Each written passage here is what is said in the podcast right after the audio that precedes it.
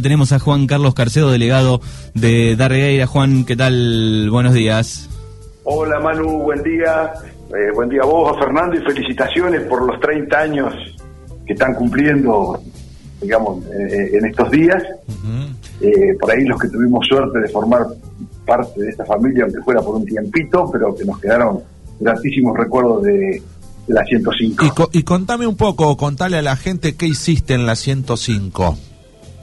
Eh, bueno, nosotros teníamos un programa deportivo con Dante, Ajá. con Dante Raj, eh, que íbamos de lunes a lunes, eh, toda la semana, eh, qué sé yo, eran- realmente era, era una época muy linda porque además éramos muchos en la, en la radio, uno entraba, salían, compartíamos muchos ratos eh, que eran extras laborales y, y realmente lo hacíamos con, con muchísima gana y con muchísimo cariño.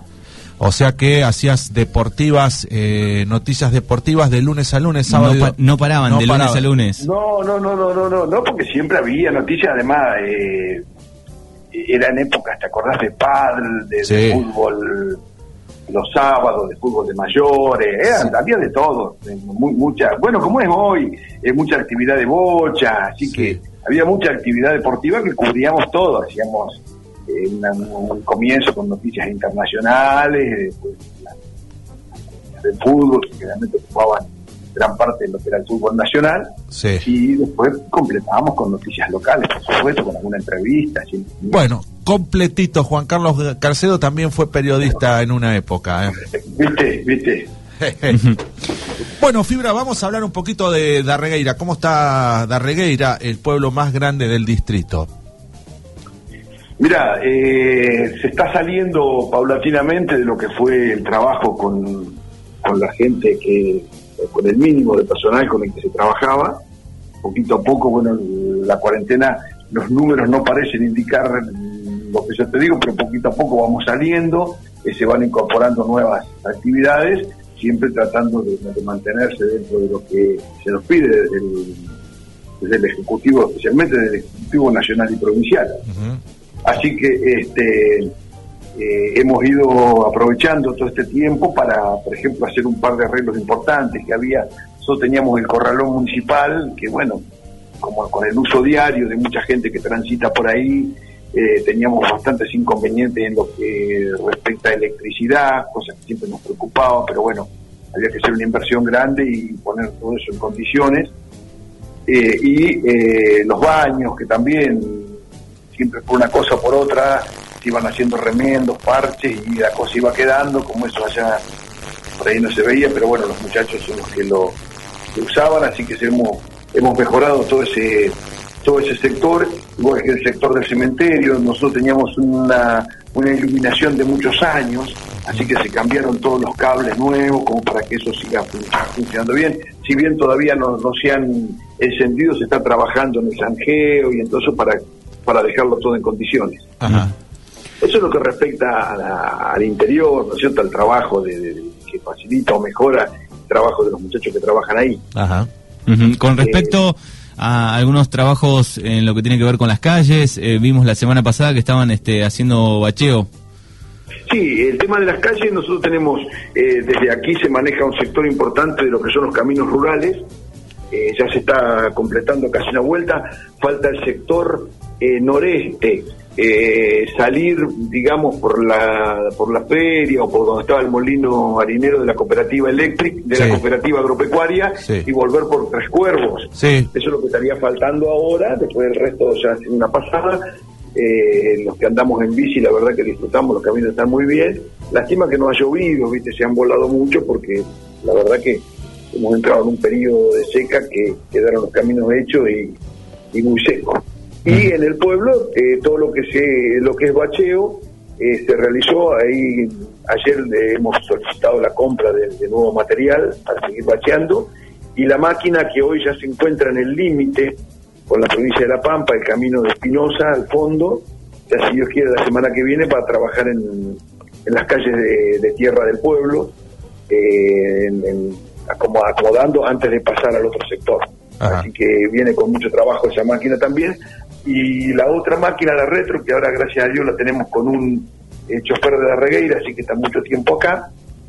en lo que ha sido la limpieza de zanjones y desagües, eh, va quedando muy poquito sin pasar, los que, como decíamos recién, lamentablemente no se han utilizado todavía. Eh, en el tema, digo, eh, el tema Hospital de Regueira, Fibra, vos este, no, no estuviste en el, en el tiroteo ahí, este, parafraseando así un poquito la, la, cuestión, digo, estuviste callado y me gustaría escuchar porque alguien también dijo hoy que el delegado municipal tampoco se acercaba al hospital para saber qué pasaba y bueno, pero fue un tiroteo que, te, que fue por arriba tuyo, ¿no? Sí, lo que pasa que eh, normalmente el hospital eh, se maneja en, lo que hace a la parte de comisión, a la parte administrativa, lo, se maneja normalmente con el intendente y con la gente de salud, que son los que están en la diaria comprometidos con el tema. Entonces, eh, muchas veces cuesta cuesta opinar porque por ahí no sabes la última, no sabes lo que pasó ayer o lo que pasó antes de ayer y por ahí tu opinión queda queda de lado, más allá de que estoy al tanto porque eh, participo de, las reuniones o el intendente nos mantiene informados. Eh, ahora, un poco la judicialización del, conflicto, la participación de abogados, entonces hace que menos todavía de opinar y, en lo que hace a, ir al hospital, sí, ido. Lo que pasa que ahora es una zona restringida, una zona a la que tenemos que tratar de, acercarnos lo menos posible eh, para, para evitar la, precisamente todos los, temas del COVID que, conocemos. Este, pero, por ejemplo, eh, se está llevando adelante eh, la sala para, para la colocación del, del aire comprimido, una cosa que se compró lo compró una comisión de apoyo al hospital y bueno, el, desde el municipio se está haciendo la sala, para que la sala, la cañería y todo eso, para que esa, esa sala del aire comprimido esté en óptimas condiciones, igual que la ampliación del sector para estilización del autoclave. Eh, también es otra, otra construcción que se está llevando adelante, la está llevando el municipio, y eh, igual que el mantenimiento de equipos. Así que hay mucho trabajo que se hace en conjunto. Lo que pasa que por ahí eh, muchas veces se ocupan los medios, ocupa la primera plana este, este conflicto que por ahí se genera cada tanto y opaca el trabajo que se viene realizando eh, en, otras cosas, ¿no? Como llevando adelante esto, un trabajo importantísimo en, obra que se realiza junto con la comisión y en la cual sí nosotros, eh, yo, María Silvia, somos los que estamos más cerca, igual que cuando se preparó esa oficina para el 107, cuando se cambió la lo que genera la, calefacción, la caldera, todos esos trabajos, sí estamos nosotros muy cerca de todo eso, pero mm, no queremos agregar más voces a las que ya hay eh, en lo que respecta cuando se genera a veces el conflicto. Juan Carlos, te quería preguntar, seguramente habrás leído el otro día o escuchado la carta de los vecinos de, Villa Iris pidiéndole eh, audiencia al, intendente. Hoy leíamos de Coronel Suárez, vecinos autoconvocados también, o parecido a una ONG donde pide hablar con el intendente. Eh, con esto del COVID, ¿cómo ves el, análisis ese, no? De, como que algunos políticos se alejan de, de la gente y la gente se reúne, vecinos pidiendo cosas. Y lo que pasa es que todo, todo depende de, la, de la persona, de la edad de la persona, de los factores de riesgo que pueda tener en su entorno. Eh, qué sé yo, yo no, no puedo hablar por, por Moser o no sé cómo será su realidad. Conozco la realidad del intendente de Juan, que, bueno, todos sabemos que viene saliendo de una enfermedad de, familiar, eh, pero nosotros está en contacto permanente con nosotros. No sé si y es lo que por ahí la gente requiere, pero hoy eh, el, teléfono del intendente es más fácil que la tabla del 1, lo tiene todo el mundo, eh, todo el mundo tiene WhatsApp, todo el mundo se comunica, así que yo creo que eso eh, por ahí tiene que ver también con esto, además el tema del COVID, como decías vos recién, requiere mucha atención de parte de los intendentes, muchas reuniones por Zoom con el gobernador, con la gente de salud, entonces, eh, por ahí los que estamos alrededor debiéramos ser los que ocupamos ese, ese espacio y, liberar un poco al intendente de lo que eran las visitas semanales o recorriendo los, recorriendo los pueblos. Eh, por ahí se genera ese tipo de cosas y, lo que la gente plantea o pide, por ahí lo puede resolver con algún funcionario de segunda línea y, no hace falta que el intendente que se cruce el distrito o se pierda eh, una mañana de trabajo para, para tratar esos temas. Claro, el tema es que por ahí la gente no encuentra respuesta en las segundas líneas. Y bueno, pero por ahí los, los pedidos son de alguna manera cosas que por ahí o no se han podido resolver o, o mm, también yo sin, sin querer justificar la presencia de los intendentes, ¿eh? por ahí hay casos en los que realmente se tiene que, que, mover el intendente o hacerse cargo de la reuniones. Exacto. Eh, Juan Carlos, eh, el año que viene hay elecciones en, en, todo el territorio nacional donde se, se, van a elegir este, legisladores provinciales, nacionales. Eh, Facundo Castelli está jugando con eh, eh, la gente de Martín Lustó. Hay un pequeño, una, una posibilidad de que por ahí Facundo Castelli se vaya como legislador y en la sucesión de mando entraría el primer concejal eh, cosa que vos no estás ejerciendo en este momento, pero este, vos en las últimas elecciones fuiste como primer concejal en la lista. Eh, digo, ¿hablan eso? Eh, ¿Vos renunciaste a ser concejal o cómo es? ¿O, estás de licencia?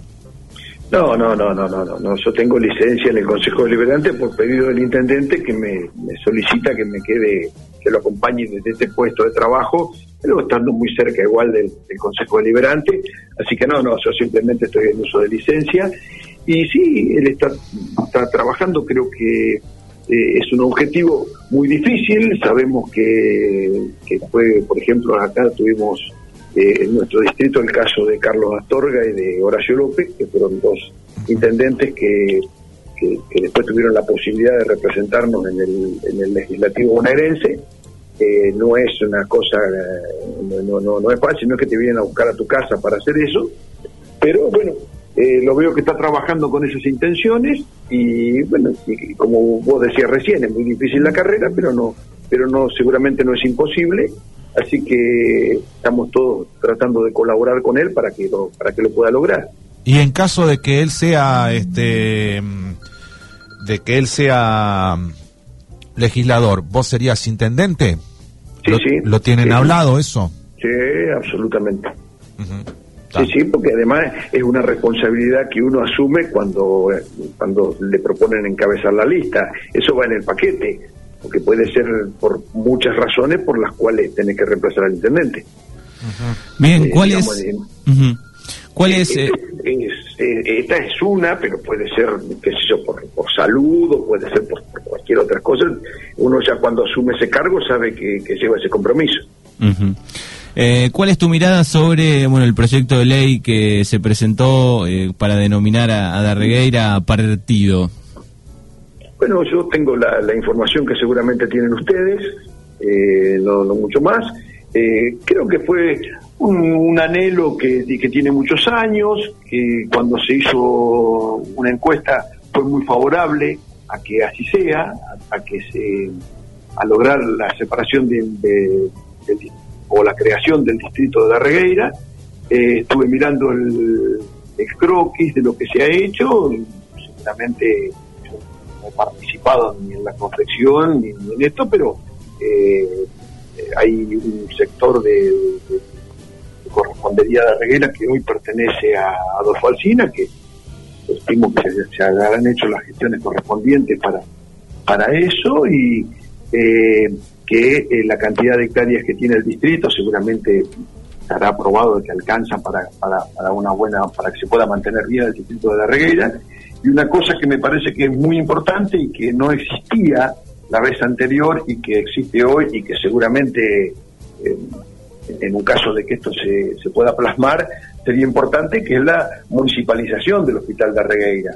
Eh, el hecho de que el distrito de Arregueira ya contaría con salud eh, municipal. Está, o sea que estás de acuerdo con la iniciativa de los vecinos en, en este en separar a Darregueira y crear un distrito propio. Sí, sí, Fernando, eso tiene muchos años. no, no, no, decir, que uno se ha criado con eso, de, decir que, bueno, de que podamos tener un distrito, bueno, habrá que puede demostrar la, capacidad, porque no solamente son anhelos, sino que pues, hay que asumir la responsabilidad que, que, se tiene, pero, pero bueno, sí, yo acompañar esto para que esto sea sea una realidad. Yo creo que esto es una cosa que se puede plasmar únicamente con el acompañamiento de todos. Acá creo que debiéramos tirar todo para el mismo lado. Es una empresa difícil la que se está llevando adelante, eh, pero eh, seguramente no imposible. Perfecto. Eh, antes te, quería preguntar, el amigo Luján Romero sube un video del camión regador regando en este en plena lluvia. En plena lluvia. ¿Lo, has visto eso? Sí, sí, lo vi enseguida. Eh, sí, ahora vamos, de nuevo vamos a regar con lluvia. No, lo que le pasa, eh, le, pasa al empleado municipal, le, pasa seguramente al que iba manejando en el auto porque le estaba cayendo como un granizo y él estaba tratando de, todos, todos esa tarde todos subimos los autos porque la tormenta se vino de golpe, el, el muchacho estaba regando y eh, no se puede guardar el camión regador con agua, hay que vaciarlo porque por ahí llueve tres días, los elásticos, el camión se desgasta mucho, entonces hay que pegar una vuelta para terminarlo de gastar, y, de gastar el agua. Sí, sí. bueno, pobre, se hizo famoso, salió en el video, pero, pero bueno, fue una O sea que la, explicación que daban ahí debajo de, los comentarios de, de, Luján, digamos, estaba bien por, el, por los elásticos, digamos. Ah, no, no, eso no lo vi, pero sé que siempre eh, tormentas que aparecen o, o, lamentablemente que después, no sé, cayeron tres gotas, así que no sé si no ha tenido que salir de vuelta. Pero sí, eh, sí. se hizo famoso el camión regador. Se hizo famoso el camión este regador por, por regar en, plena lluvia, sí. acá se riega hasta cuando llueve. Claro, después se quejan de que no riegan, ¿viste? Ahí tienen la, la prueba, decir, mira, acá no apagamos nunca el, el regador. Exacto. Bueno, Juan Carlos, muchas gracias por los minutos. Eh, por tu tiempo y bueno, a disposición para... La... Sí, por ahí, eh, Fernando, el tema, qué sé yo, de, sí, que ha seguido trabajando durante la pandemia. Dale, dale. Una institución que no paró nunca, está trabajando, así está llevando adelante atención médica, atención psiquiátrica, enfermería de 6 de la mañana a 22, es decir, mucho trabajo ahí en esa institución que, que estaría, está funcionando el punto digital a full, Así que, bueno, son cositas que, bueno, lo dejamos para alguna otra charla. Dale. Que una mañana. Listo. Gracias, Juan Carlos. Hasta luego. Chao, chicos. Hasta, luego. Chao, chao.